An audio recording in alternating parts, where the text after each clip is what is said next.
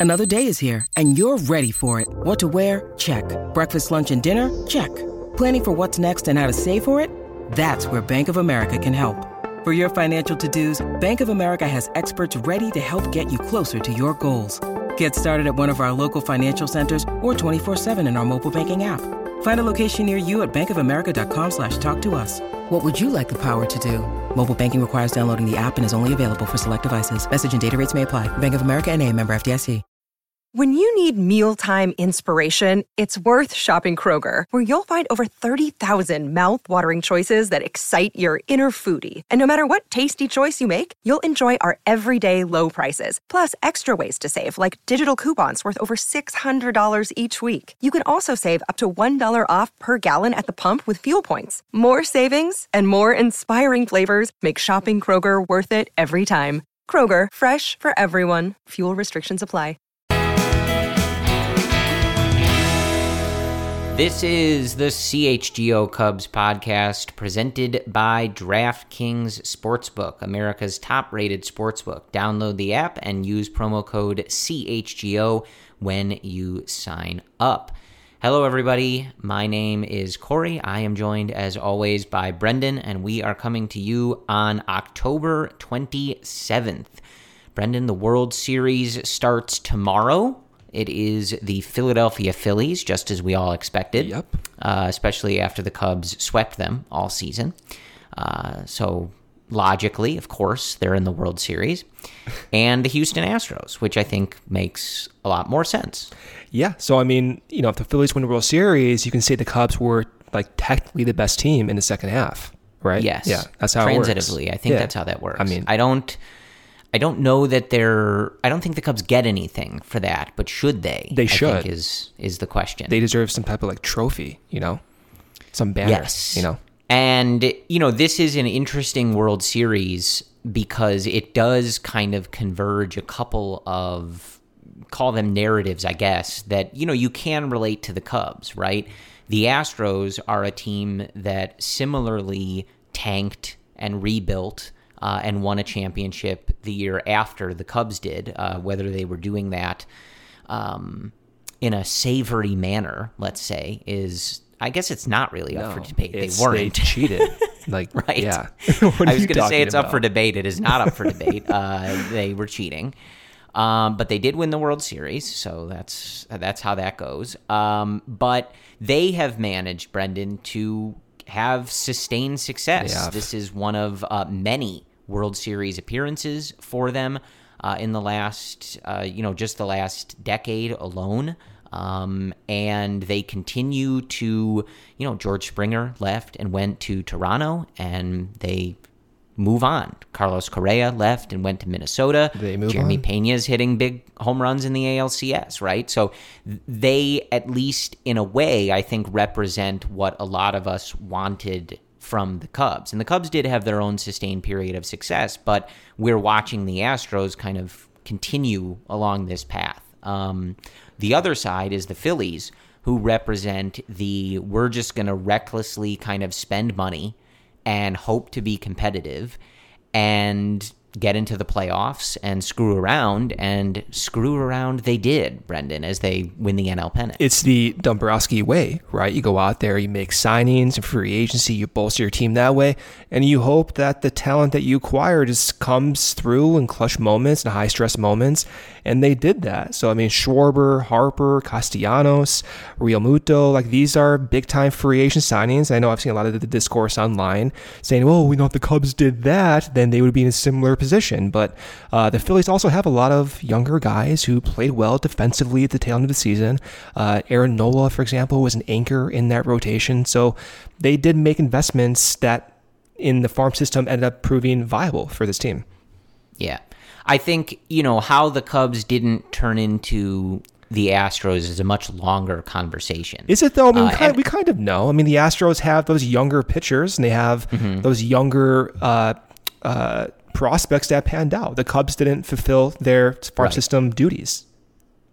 Yeah, and I think the the you know the Cubs eventually got to a place where they made decisions about moving on from guys. I think they, you know, Theo admitted that that was too late in some cases. And I think the Astros seem to have been better about that, right? I think they felt pretty comfortable letting Correa leave. Even if Correa is still a productive player, I think they felt, you know, it was Jeremy Pena's time. Um, you know, with Kyle Tucker and Yordan Alvarez, they I don't think they're missing George Springer particularly. So they had those kind of next waves of talent and who was replacing who and things like that. It also helps when you can get a Cy Young season out of. I mean, what is Justin Verlander? Fifty years yeah, old. Sixty. We're going to talk actually, about him yeah. in in this episode as it relates to the Cubs, but that helps too, right? I when you think can so. have a guy put up a sub two ERA in, in his forties. Um, but I think you know the the thing that does jump out right is there were definitely times earlier in this season where you would look at the Phillies and go, okay, you know, sometimes you spend money and it doesn't really work because they looked like a complete mess. But I think the the main takeaway, and it goes back to I think what a lot of people's gripes were heading into the 2021 season and the 2022 season with the Cubs is if you spent a little more money and supplemented this team, there is a real value in just getting in. Yeah. Right? And doing whatever you can to have a shot at playing in the postseason. Because this Phillies team, to me, is a very good example of the the difference between winning over 162 games and winning in a five or a seven game series, right? And I know that there were, I, I was looking at some stuff, I think from uh, Dodger writers or Dodger fans, where they had played the Phillies, I think, earlier in the year, and they went bombs away on the Dodgers, right? And at the time, it was like, what, you know, what is this, right? But then when you see it in the playoffs, you're like, oh, yeah, of course, right? Like they have the players who can show up and win three or four games at a time. Of course they can, right? Zack Wheeler, Aaron Nola, and a bunch of guys that just rip tanks.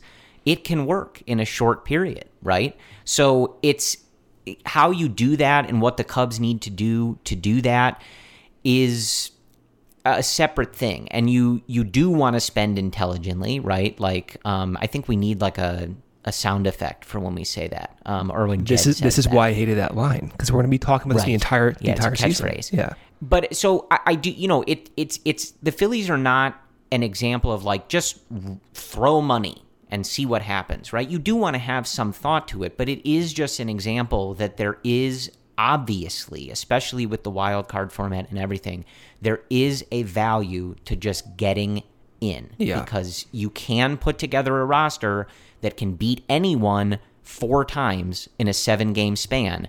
They don't have to win 110 games to do that. Yeah, well, that's the argument we've always had, just in terms of rebuilding. It's been a discussion for, for years, even dating back to like the late 2000s, early 2010s, and some of the Fangraphs articles about the cost risk of tanking and giving up playoff potential in terms of money. And the big takeaway from all those discussions that, that have always stuck with me is that the ability to predict a team at the onset of the season is exceptionally error prone. And when we go back and look at those PECOTA projections, go back and look at any type of projection you want, zips, steamer, all of it. The amount of error, while you can still have some predictive ability, is still quite high. The the majority of teams fall within a six win window of their projection, which means for the Cubs, they were projected at what, 75 wins? They, in theory, fall within the majority of teams who were 75 win projections that at the uh, at the peak of those majority of teams can be 81 wins, can go in the opposite direction to, to 79 wins. And that's the type of error that is normal within the league. So you can see how that could work in the Cubs' favor, where if they kind of get around next season 81, 82 wins, then there's a really high possibility they go and end up winning 88 games. And if that's the case, Phillies won 87 games. That's a World Series team. You get into the playoffs, crazy stuff happens, man. You look at the last three NL teams in the World Series 2019, Nationals won 93 games, 2021, Atlanta, who's now a juggernaut, won 88 games. The Phillies 87 games this season.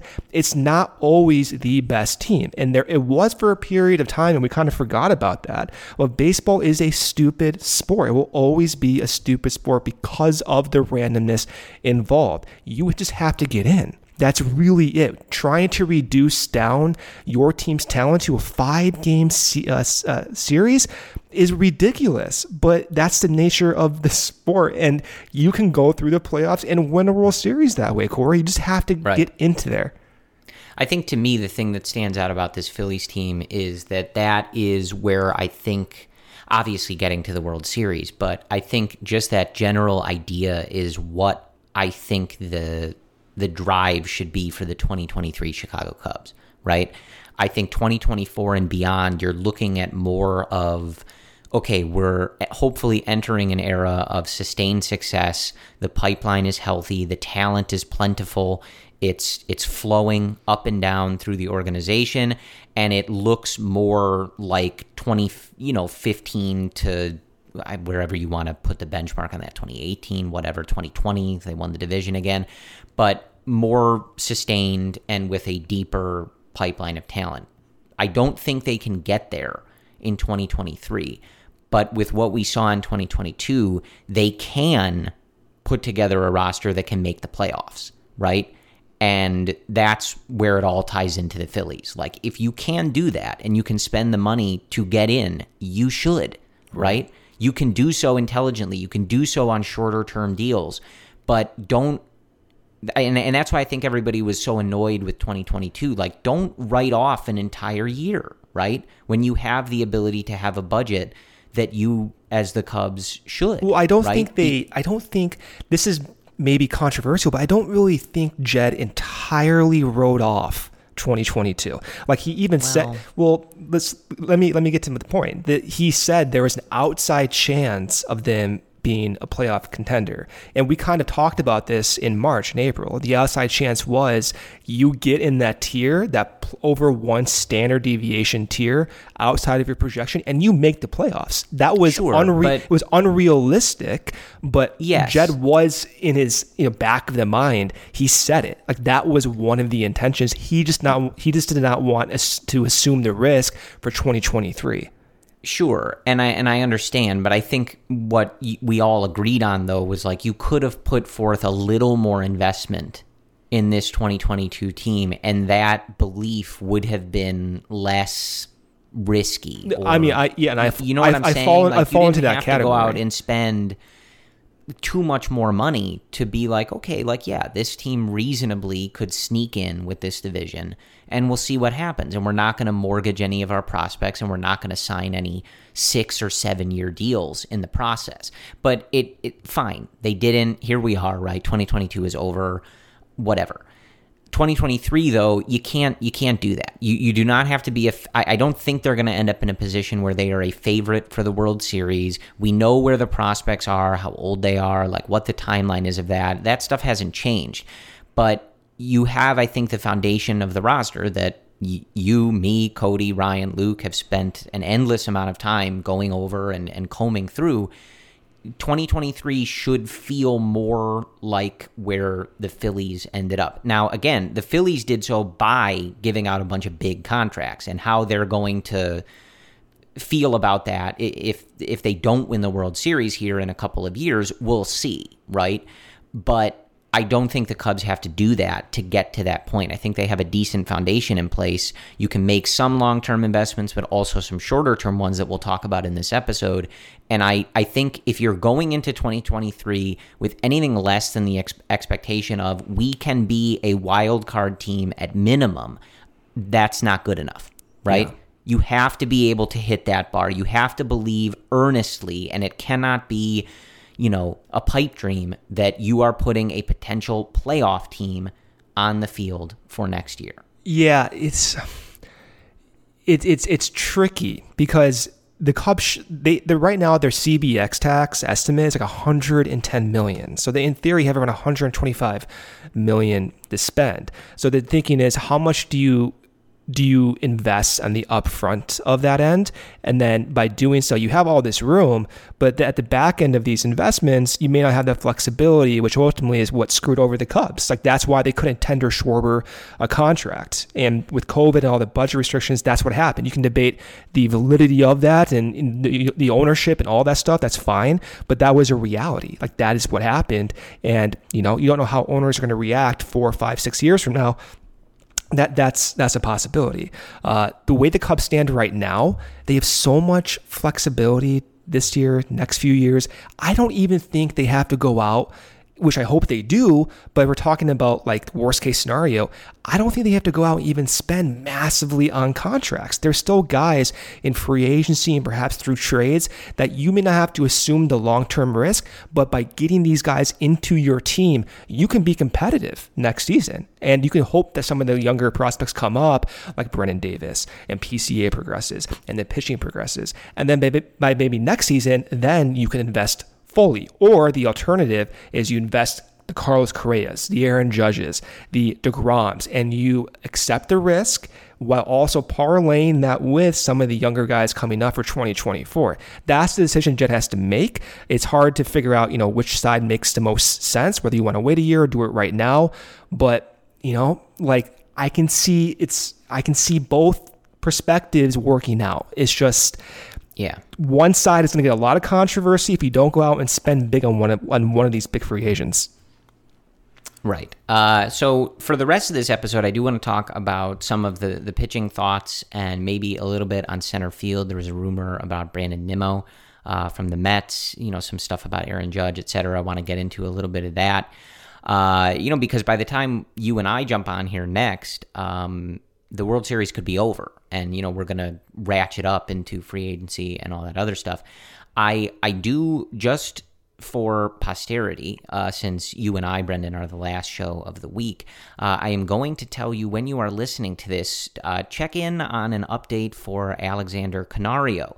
I'm looking at a video on Twitter uh, in the Dominican Winter League of him rolling his ankle. are you kidding base. me right now? I am not. I'm telling you that live. Listen, I don't have the update. Uh, he's also playing in a, a, you know another winter league, so I'm not sure when. I mean, how, how bad is it? Do you video? It doesn't. I'm look looking great. at it right now. Here it is right now. Yeah, Let's see it. It does not look Let's great. See it. Ah. Here you get Brendan's live reaction. Dude, what? they gotta like fix these bases, man. That's just. I knew you were gonna say that. I mean, what is that? Like anyway, my point being, uh, you can Christ keep up with the uh, CHGO Cubs Twitter feed. Uh, I'm sure there will be an update there once it comes I mean, maybe across. Maybe it's not that bad. I that's what I'm saying. I don't know. I'm just watching I mean, the video. I'm not bad, saying it's bad. Like, you know. It doesn't look great. But th- that is prospect news for the moment. And as the last show of the week uh, uh, on our look, feed. I, I have to mention this. So hopefully it just, you know, ends his winter league season and he's ready to go in spring training. I'm not a doctor. I don't pretend to play Your one. ankle should not roll like that on these okay. bases. All right. Brendan's not going to be able to focus for the rest of this podcast, but I had to mention it, right? That's that's our duty here, finishing off the week for the CHGO Cubs podcast feed. Keep an eye out for an update on Alexander Canario. That is that that is the main point. Uh, before we get to our first ad break here, and then, like I said, we're going to talk some some outfield options for the offseason, maybe a little bit uh, of pitching and, you know, maybe what Brendan would like to see. Uh, we talked about Kodai Senga, um, you know, kind of so delving into some of that other stuff, especially with some of the. It's not really a hot stove yet, Brendan. It's, you know, warm, I guess. Cool. It's a cool stove. Uh, but some of the stuff is, you know, sort of starting to be reported out there. Um, before that, though, I, I do have to, you know, I have to razz you a little bit, I think. Um, we were texting about you know, over this last week and, you know, even going forward here, we're in that period where it's all 2016 anniversaries um, when they win the pennant and then coming up, uh, of course, at the beginning of November when the Cubs won the World Series in 2016. Yeah, 2016, um, correct. I'm, I'm a little distracted right now with all this going on, but yeah, 20, 2016. Close the Canario video. We have a podcast to record. All right, you're gonna have to stop looking at text it. Text my medical friends, see how right. bad this is. Um, but you you texted me earlier in this week and said that you didn't really remember or like it hadn't dawned on you just how good Yeah. Schwarber was when he came back That's correct. in the. World Series. And when I read that text message, I was like, what? Yeah, but when you- that's the whole thing. That's the whole like legend of, Yeah, of Kyle. but when you- what do you mean you didn't you didn't remember that? Well, I remember it, but I like to put the numbers out there like seven hits in 17 plate appearances or at bats with three walks. Like he got on half the time, Corey. Like you're, you're telling me you remember explicitly he got on half the time? I couldn't have told you that he had a 971 OPS, but I knew he was great. That's the I whole- knew he was great thing, too, but he got on know? base half the time. That was that was the point. And by the way, a lot of people said the same thing on Twitter who were like, "Oh yeah, I forgot about this too." Not Oh, forgot, well, but like a bunch of people on Twitter agree. exactly. That's my then, then there you go. You must be correct.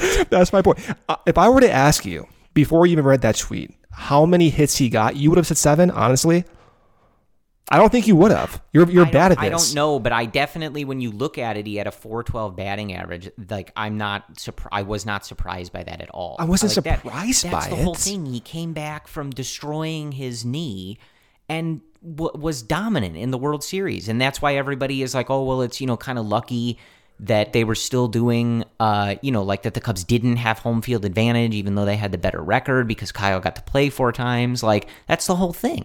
Yeah, but like seven hits, dude. I like even getting 17 plate appearances. It never dawned on me. He got or 20 plate appearances. Like never Yeah. dawned on me. That's a lot.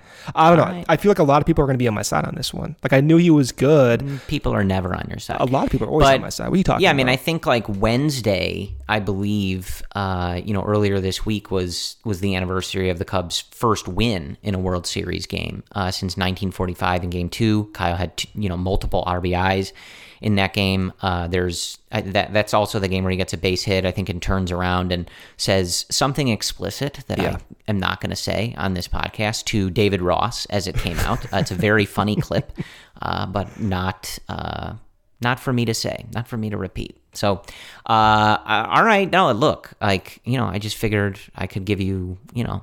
Could razz you a little bit because I was just like, "What do you mean? It's he was that good in the world? Like that's the whole thing about Kyle Schwarber. I don't believe you. of I honestly don't. I don't believe that you would have said he had seven hits. I'm being you know, serious. Brendan, Kyle, and I, we share the same birthday. You know, we both went to Big Ten schools. I know a lot about him. You know, like it's it's Yeah, it's big- in my wheelhouse. Big, to- Indiana fan over here. I can tell. yeah, things. now we're doing Right, that. yes. Okay, sure. Yeah, eh, all all of a sudden I take Yeah, credit. go for the Hoosiers, entire right? Big Ten. Yeah.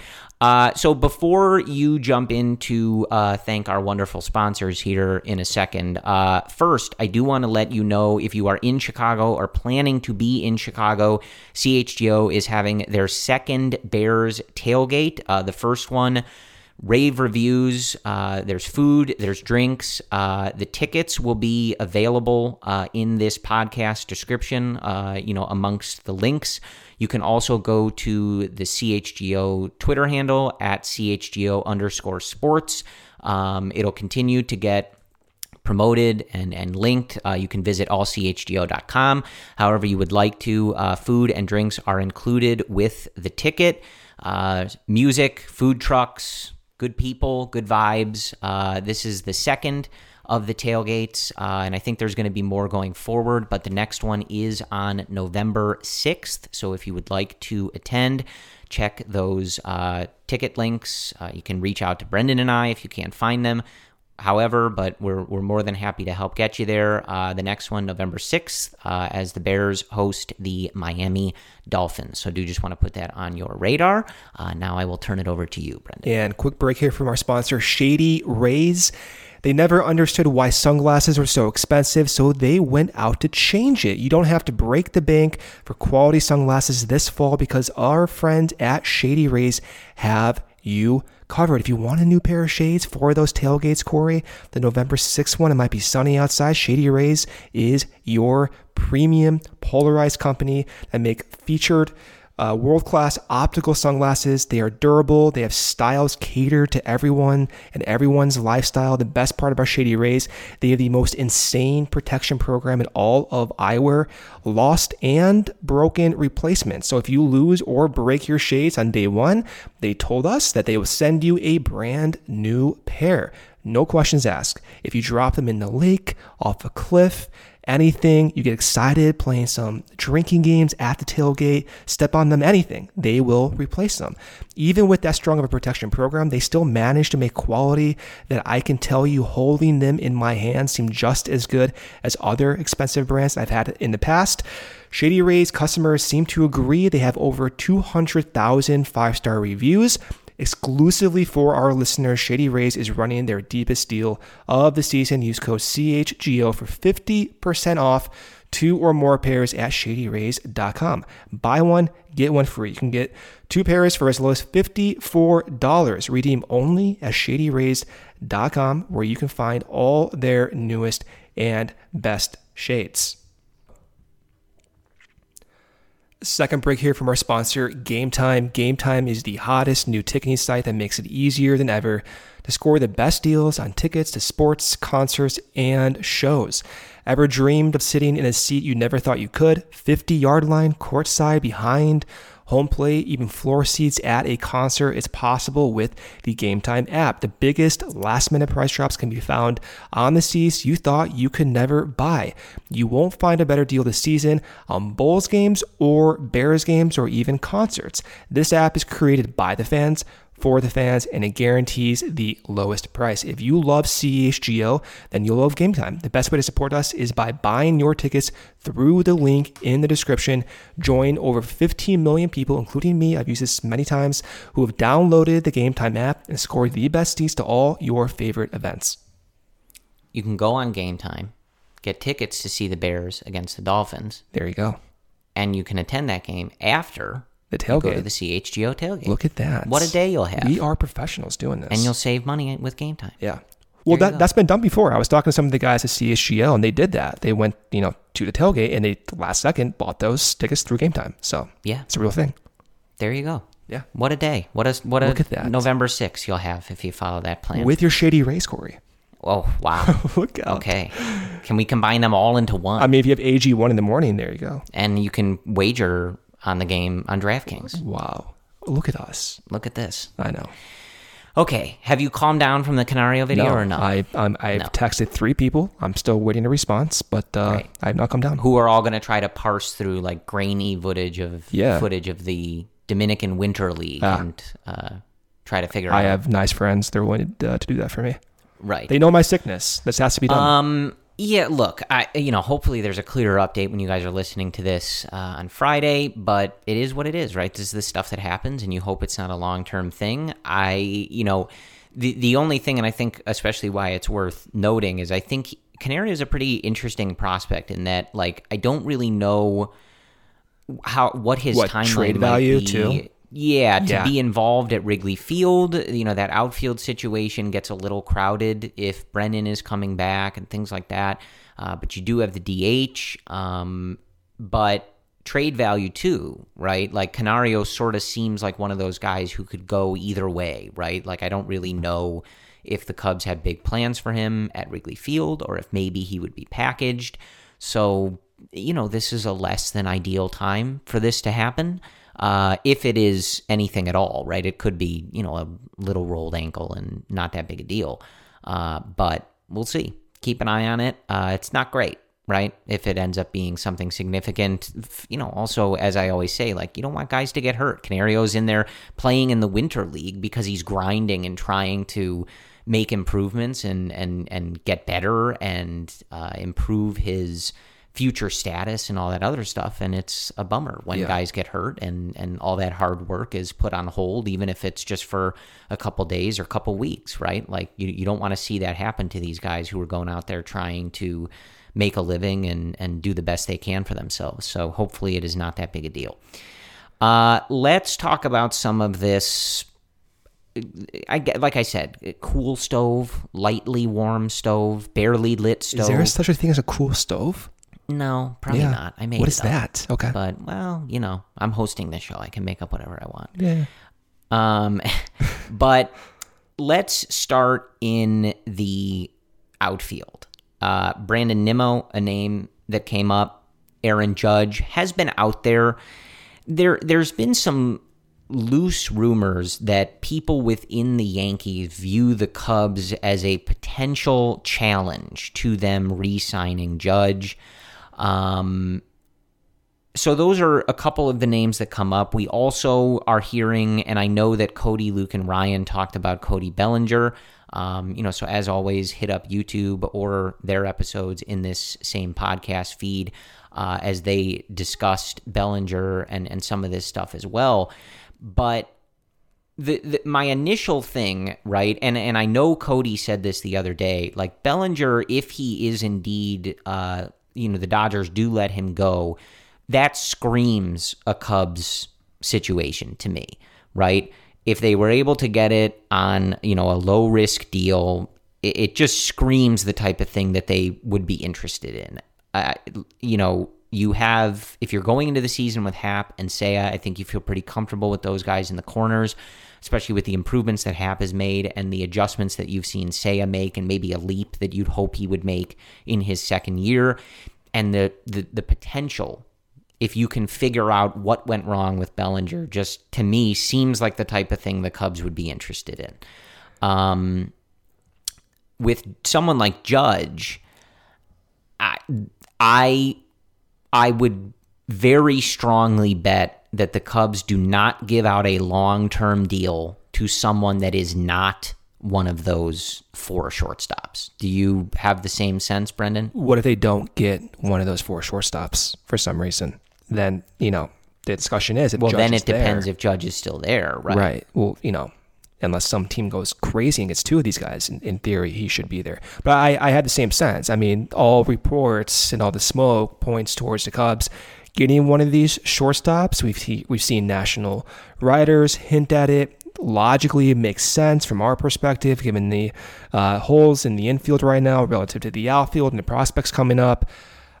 I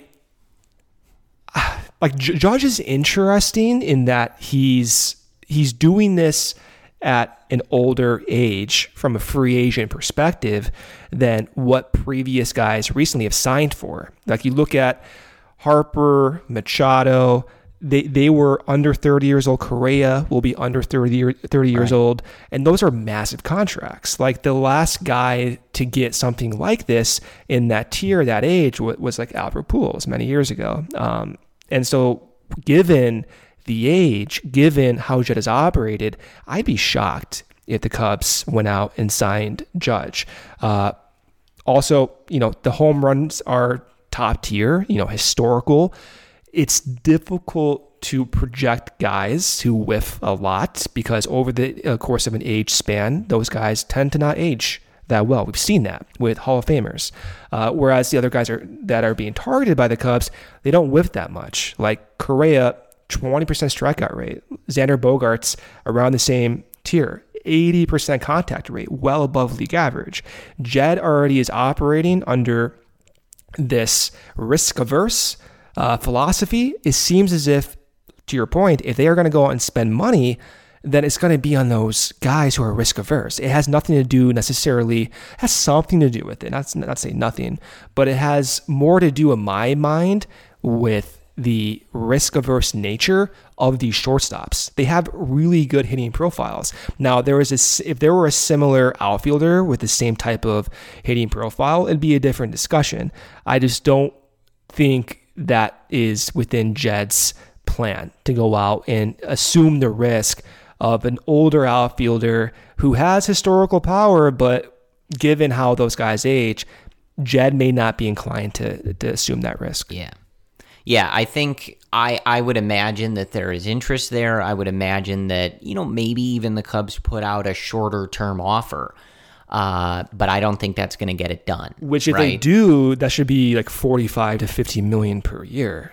Which yeah, I just insane. I I just you know given that given the discussions that Judge had with the Yankees and that that, that did not result in a contract, I just don't think I don't think that Jed's vision for all of this includes a 10 plus year deal or whatever it is for a home run hitting outfielder. I just don't, right?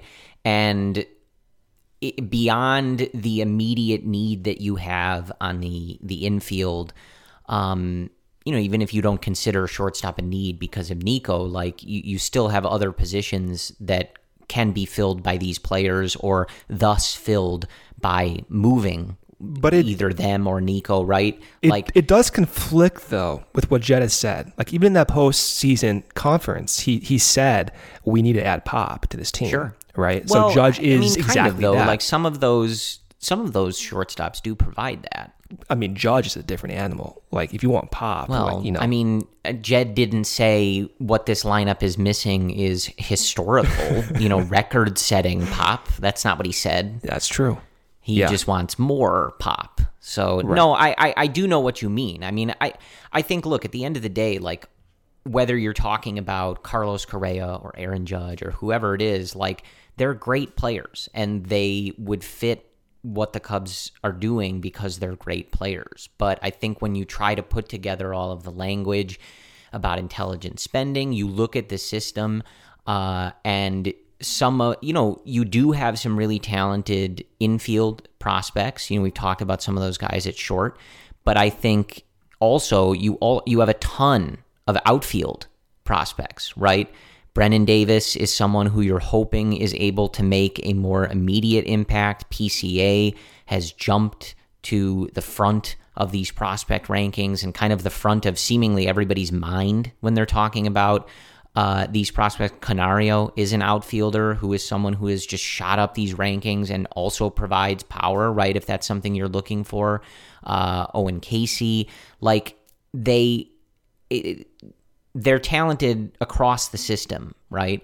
But I do think just looking at everything, to me, if they're going to give out a long term deal and and vi- I don't want to say violate, but go against this idea of short term, you know, not mortgaging the future type things, I'm like almost positive it's going to be for somebody that plays shortstop. Yeah. Oh, well, I think even if they lose out on those shortstops, which I don't think is going to happen, I don't think Jed is going to spend money on on on Judge, and it does conflict with like trying to add more pop. But I just really believe it's about mitigating the risk over a five plus year time span. And Jed is looking at this in that window.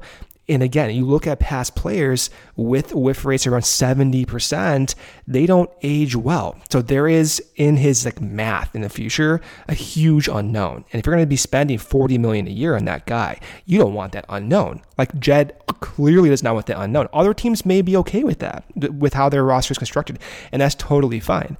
But I think Jed is more likely to go out and spend money on pop, but doing so in a shorter term deal with less money involved, although it may be a bigger contract. But ultimately, those shortstops, just to emphasize this even more, those shortstops, they are likely to age well. It's not a certainty, but given their profiles, they're likely to age well. And I think that alone attracts Jed to those players. If they played third base, if they played second base, if they played center field, regardless of that position, I think that is the primary driving force and Jed mm-hmm. wanting to sign those guys. Yeah.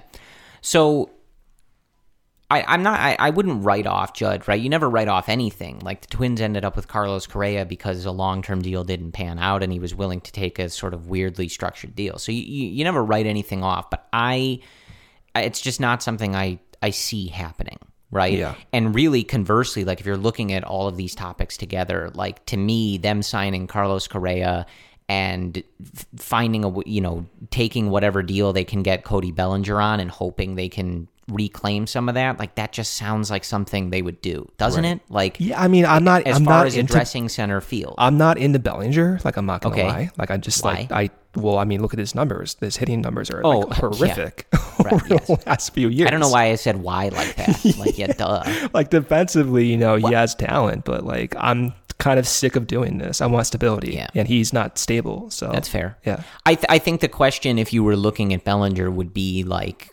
what are you what are you looking for there? You know, like are you are you signing him to a cheap deal, kind of a prove it deal, and acting like he's your starting center fielder, or is he like a lottery ticket that is playing on the bench and you've addressed things in another way, right? Because the, the the other thing with him that I do think is interesting, again, this is all assuming that they can get him on the cheap and it's just as I just said, like a lottery ticket. You you make additions elsewhere that really strengthen this team, and you add him because you can, right? Because you're one of the organizations that can and should be taking chances like this.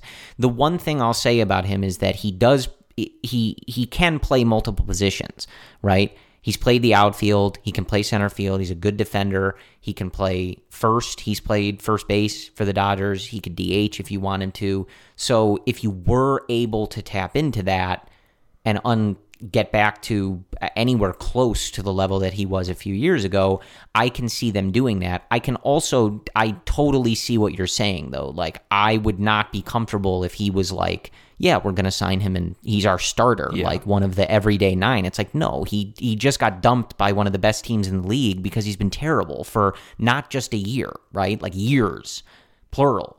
So that should not be plan A, but I it just seems like the type of thing they would do if you can find yourself in a position where he can be one of those last few guys on the bench and maybe he plays his way into more. But I do want to ask about before we'll we'll talk about Brandon Nimmo and then we're going to hit our second ad break. Uh, but what do you think about Brandon Nimmo? He was connected to the Cubs, uh, coming off of a very good season for the New York Mets. Uh, played in 151 games, 5.4 wins above replacement, 134 WRC plus, 342.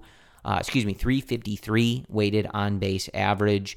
Uh, 10% walk rate, 17% K rate. What are your thoughts on Mr. Nimmo here? Yeah. Is it Nimmo or Nemo? I think it's Nemo. Like Nemo, Nemo, like the movie. Like I don't think it's that. I'm pretty I, sure. I don't Nemo. know. Look, uh, uh, as as as uh, as Ron Santo would prefer, I do not pay the Mets any attention, so I don't know. Oh, I mean that's the. It's know, not part of my research that's for a Cubs totally podcast to learn how people pronounce names of guys on the New York Mets. Totally if the Cubs fair. sign him, I will gladly learn how to pronounce Brandon's last name. Yeah, so I mean, like the numbers are clearly good. He made seven million last season in arbitration.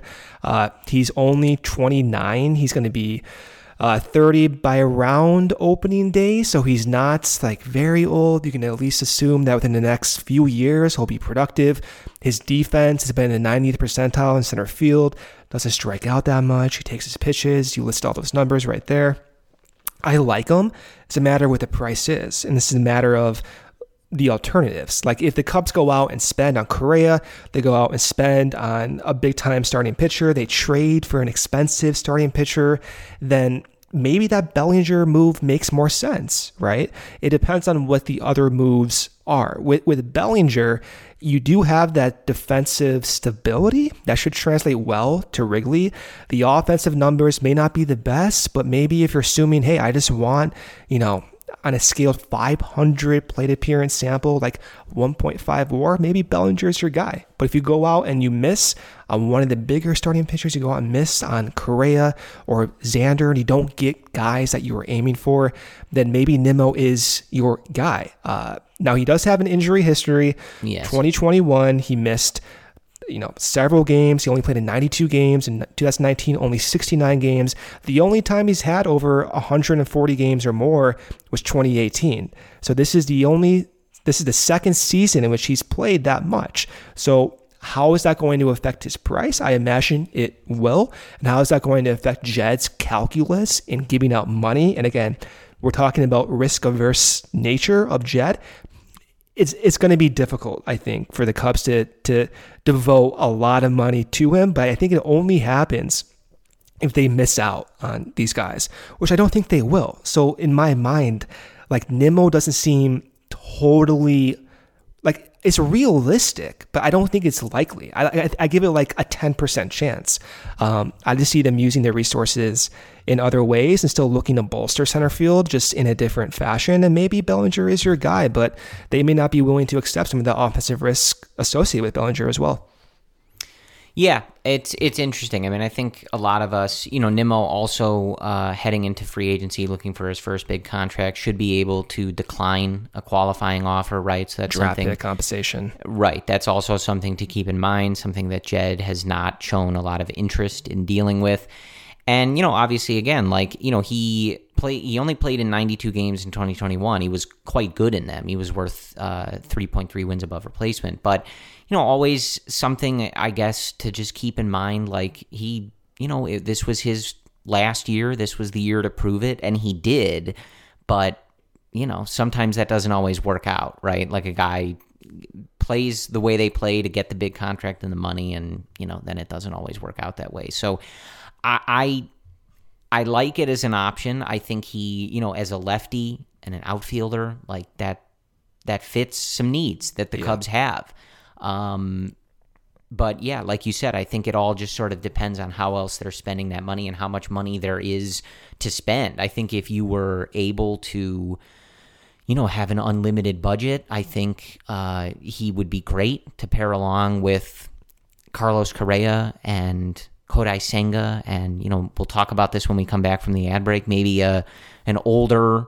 Uh, top tier starter like a Jacob DeGrom or something like that for a couple of years like I just I don't know that they're going to spend that much money and so I think it's going to go to other places. Yeah, Uh, and think like I said, you know, same consideration for Nimmo uh, with Judge, right? Like you're you're not going to not sign somebody if you really want them because you're waiting on Brennen Davis or PCA, right? But you know, you do you do have a lot invested in some of these outfield prospects and you've you've spent a lot of time building that up and some of those guys I think are closer than some of these other positions.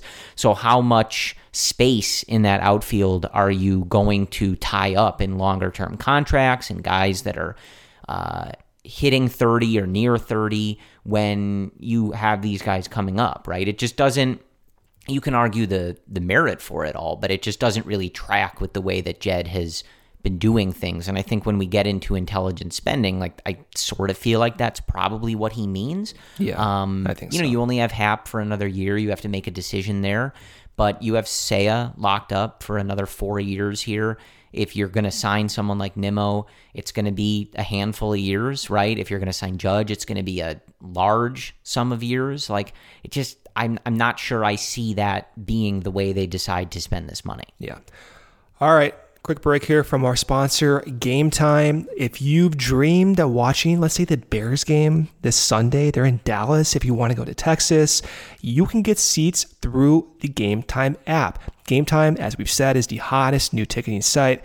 It makes it easier than ever to score the best deals on tickets to those Bears games, Bulls games if you want, even concerts and shows. And you know for a fact you won't find a better deal this season on any of those sporting events. This is created by the fans, for the fans, and it guarantees that lowest price. If you love CHGO, then you will love Game Time. The best way to support us is by buying your tickets through the link in the description. You can join over 15 million people who have downloaded the Game Time app and score the best seats to all your favorite events. Second break here from our sponsor, DraftKings. It's time for October baseball, and I'm betting on the action with DraftKings. The World Series is coming up, first game Friday. DraftKings is an official betting partner of the World Series. Right now, DraftKings Sportsbook has a championship worthy offer you can't miss. New customers can just bet $5 in any World Series game and win $200 in free bets. Pretty cool. If you want to boost your winnings, check out DraftKings same game parlays. Combine multiple bets from the same game for a bigger payout. The more legs you add, the more money you can win. Game one, you do have the Astros as the favorites. Right now, the current line is one and a half runs, minus one and a half for the Astros. Go on, you make that $5 bet, you get $200 in free bets if you do that. Download the DraftKings Sportsbook app right now and use promo code CHGO. Again, $5 to win $200 in free bets if your team wins only at DraftKings Sportsbook with promo code CHGO. The minimum age and eligibility restrictions do apply. See show notes for details. MLB trademarks are used with permission.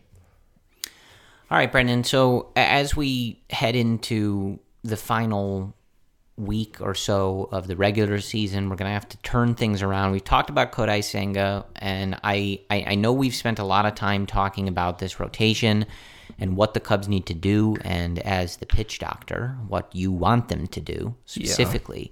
And I wanted to ask so I wanted to ask kind of specifically um, as Justin Verlander gets ready to start uh, another World Series here.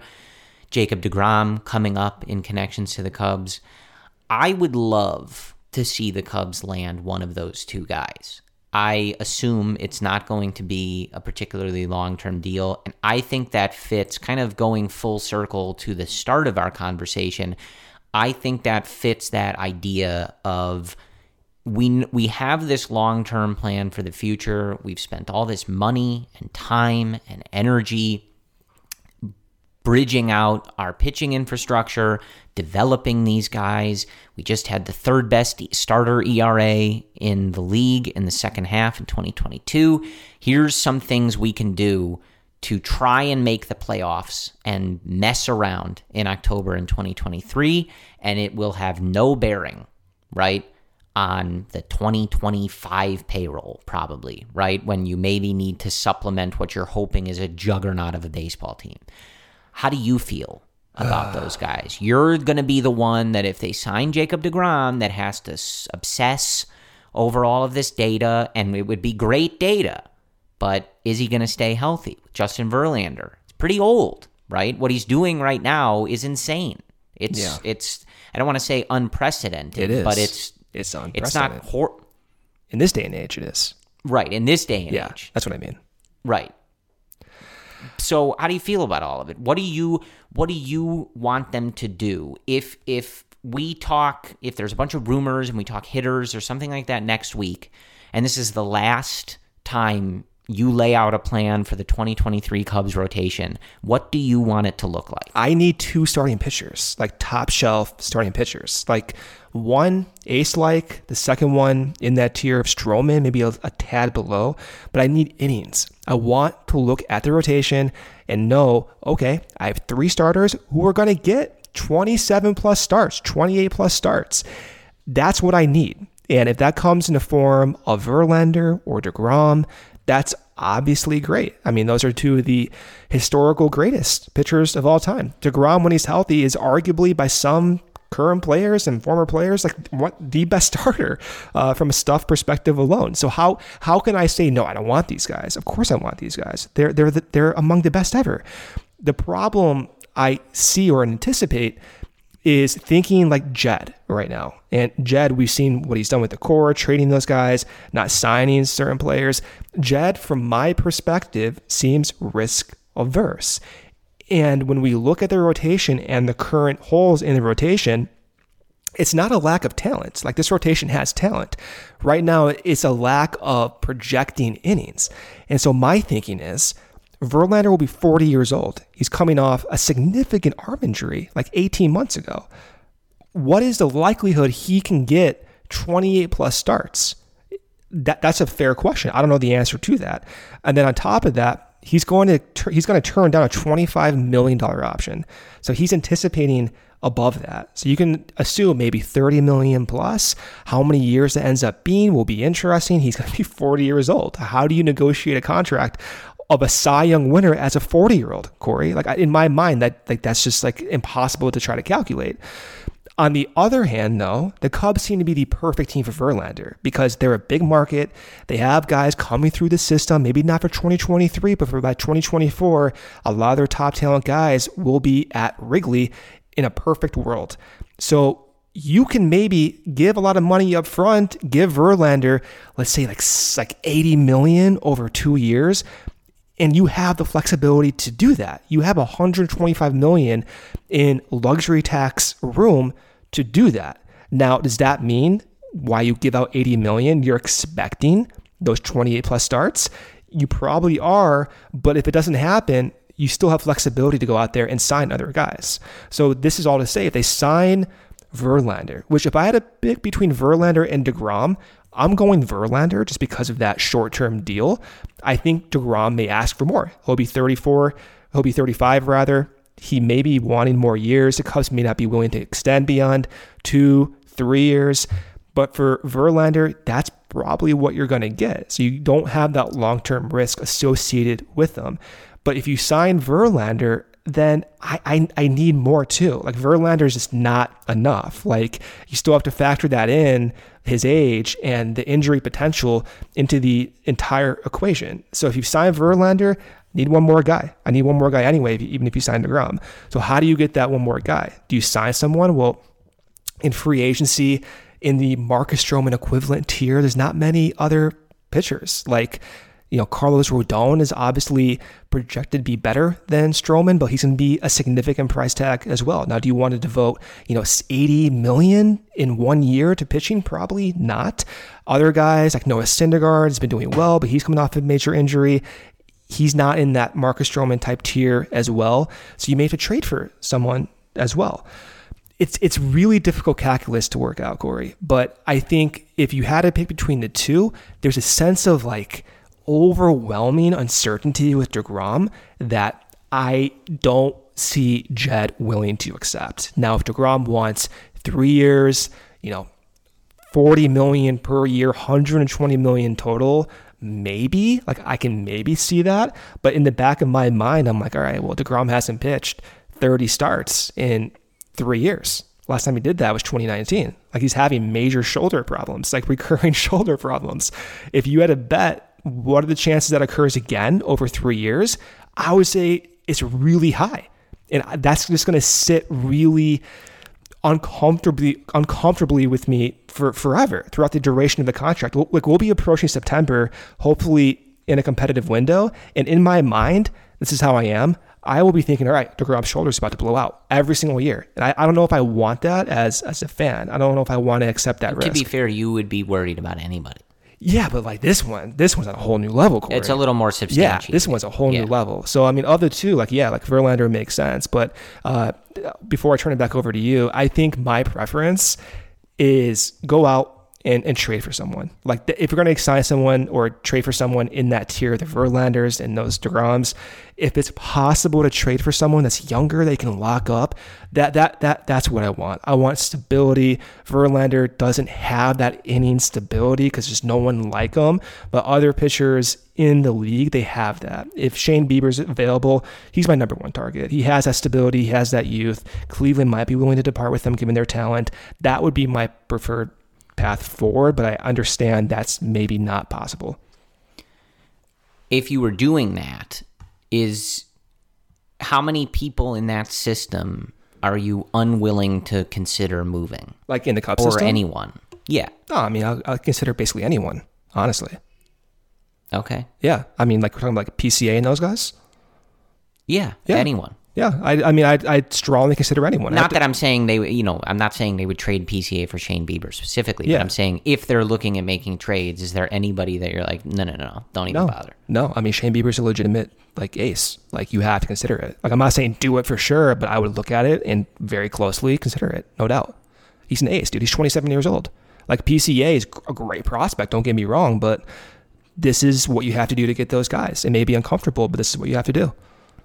Okay. And you know, like you know, with with Bieber, he's done this so many years now, and he's so young. Like, like you have just you have less air in projecting this team if you get someone like him versus Verlander and Degrom. Like sure. you have to you have to put that into your projection. This this yeah, I mean, I think injury that, volatility. I think that's obvious. If you can find a more longer term option, that's the better solution. I think when you're looking at something like Verlander or DeGrom, I think it would be, you know, we're going to try to juice up this roster for a year or two and this is the way to do it. And, you know, as you go along in that process, you're going to. I mean, do both. Sign Verlander and trade for one of these sure. guys. Yeah, but I mean, yeah. my, my, my thinking with Verlander and trading for some of these guys too, like they're going to be expensive as well with escalating arbitration. So I don't know what Jed will do if he wants to spend that much money on, on the rotation as a standalone. Uh, with with Verlander, like if it's two years, eighty million, like yeah, like that. I think that's that's that's a realistic chance of working out. Uh, if it's Degrom for four years, even three years, I, I feel bad saying this, but I'm just not going to be comfortable with it. Like I just don't want that. Like like if it ends up happening, I will be for sure for it because I have an idea that the Cubs are able to estimate this better than like us stupid fans.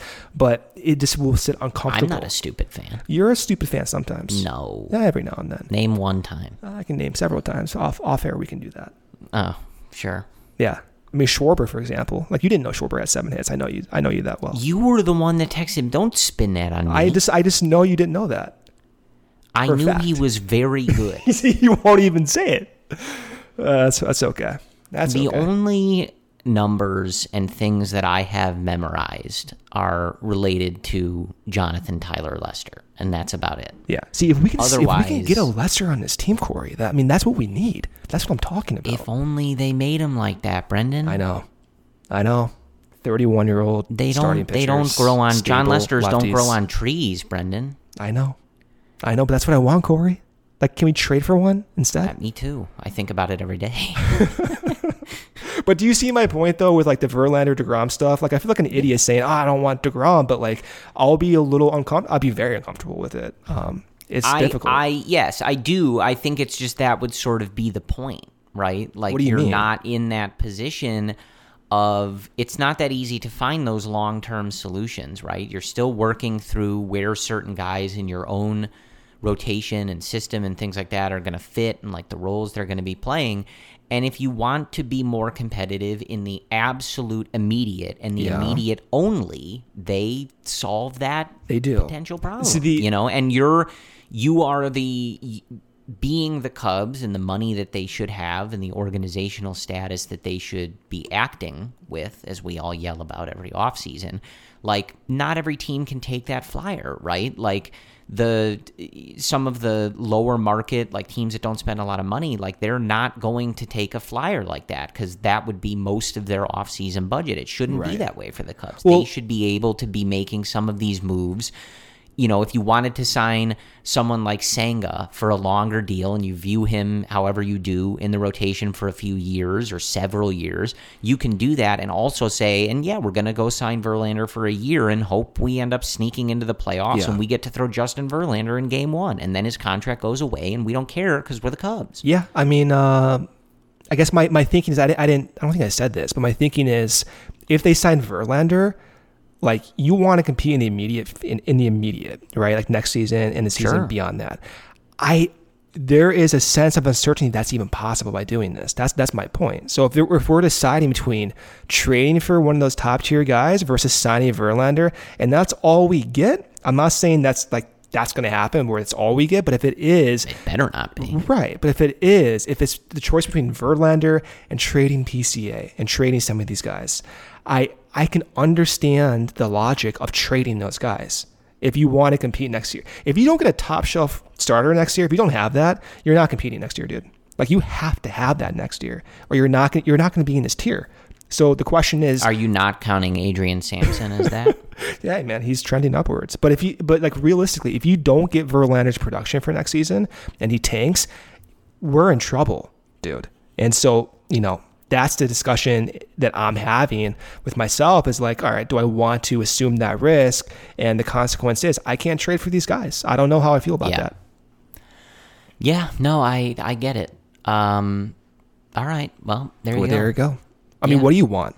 Like, would you, if you had I to just want them to be good. I know you do. I don't I knew you were going to say that. You're so like, like what I always say. with this. Yeah, but if you had to pick between like trading like like top prospects for one of those guys versus like Verlander, like you know the risk between both those. What would you I do? know. I think I, I'm with you. I would prefer getting the long term answer. I think I would feel but much but, more but there is like my my additional point too. You know, I'm not a, I'm, you know, I'm not a, a prospect coveter. I know, right? But I'm saying too, it's not just like I didn't say this clearly, but it's not like the long term potential which is there, which is an added bonus, which is perhaps one of the driving fact is the driving factor, but also there is an immediate effect where the immediate Oh, effect yeah, is he's better than Verlander. Right. I, I just I just sort of mean like it would also be nice to be like, okay, here's your stable rotation piece for the next several years. I mean, right? like if it were if it were if it were an ideal world, you trade for one of these guys, you sign Verlander, and you sign one more like a flyer swing starting pitcher, Mm-hmm. and you just lock it down. Like my ideal offseason in in a perfect world. We'll talk about this over the next few weeks, but maybe like you know Bieber sign Verlander. And then sign some like swing starting guy that's had success in the bullpen, like Michael Lorenzen, some other guys as well, and just lock down pitching and just do it and just blow away all the other teams. Yeah. Okay, so I'll we'll I'll leave with this. We do that in the rotation, what Brendan just said. So Yeah. they end up with who'd you say? Bieber, Bieber, Verlander, Verlander, and Lorenzen. Lorenzen. That's my ideal offseason. And those are the so additions. I So may change my mind, by the way, but that's currently October 28th. What I'm Sure. thinking. You, you know, then you still have Stroman, Steele, Kyle Hendricks comes back. um, Wesneski. et cetera, et cetera, right? Then, here's my idea. Okay. You sign Carlos Correa to play short. Okay. You move Nico to second. Yeah. You sign Xander Bogaerts to play third. Oh wow, look at this. Then you sign Aaron Judge to play center. Okay? okay. And if Rizzo opts out, maybe bring him back to play first. okay. If not, we can go with Jose Abreu. Yeah, you just you And sign him Jon Lester Mervis. as like the quality assurance pitch and coach and everything. base. Yeah. Okay. Is that fine? That's fine. I'm fine with that. Where do you? I which I check do you think- sign? I think that team could be competitive. I mean, have you emailed, you know, Tom? Have you clicked reply on the No, season they- ticket holder they email? blocked my emails. They blocked Yeah. your emails. Okay. Yeah, I'm blocked. My IP is blocked. Okay. Well, that's probably fair. Well, I'm just, you know, I think that would be a good team. You know, What Has do a good chance, I think. right? I think that dog would hunt. You know, A little So, bit. There you go. Um, right. All right. I think that's what we have for you. Uh, as always, you can tune in with Luke and Cody and Ryan for the daily live shows from Monday through Thursday. You can also listen to their episodes on this very same podcast feed. Uh, I will remind you again to check out the tickets in the episode description or on social media or at allchgo.com to the upcoming Bears Dolphins tailgate on November 6th. Drinks and food come with the tickets. And I will also remind you to support our sponsors uh, and our lead sponsor, DraftKings, by signing up and using the code CHGO when you sign up. Thank you for supporting CHGO and the CHGO Cubs podcast. Brendan and I will talk to you next week. By the time we talk to you next week, folks, we may, I, I, I mean, may even be guaranteed. I can't, I didn't look at the schedule. Like, we may have a new World Series champion. So uh, the off season is very, very close to getting kicked off in earnest. Uh, I know how many of you are really chomping at the bit to get those arbitration numbers and non-tenders. I know some of you are really big into that, uh, you know, contract and financial stuff. But once we get through that, then we can hopefully let uh, Jed take over and start spending some of Tom Ricketts' money because that's what that's what really needs to happen here. So, however they want to do it, let's get to that and let's spend a lot of it. Okay. Uh, thank you for listening. Talk to you again next week. And whether we are in the middle of the season or grinding out the off season without baseball, Cubs baseball, uh, as always, go Cubs.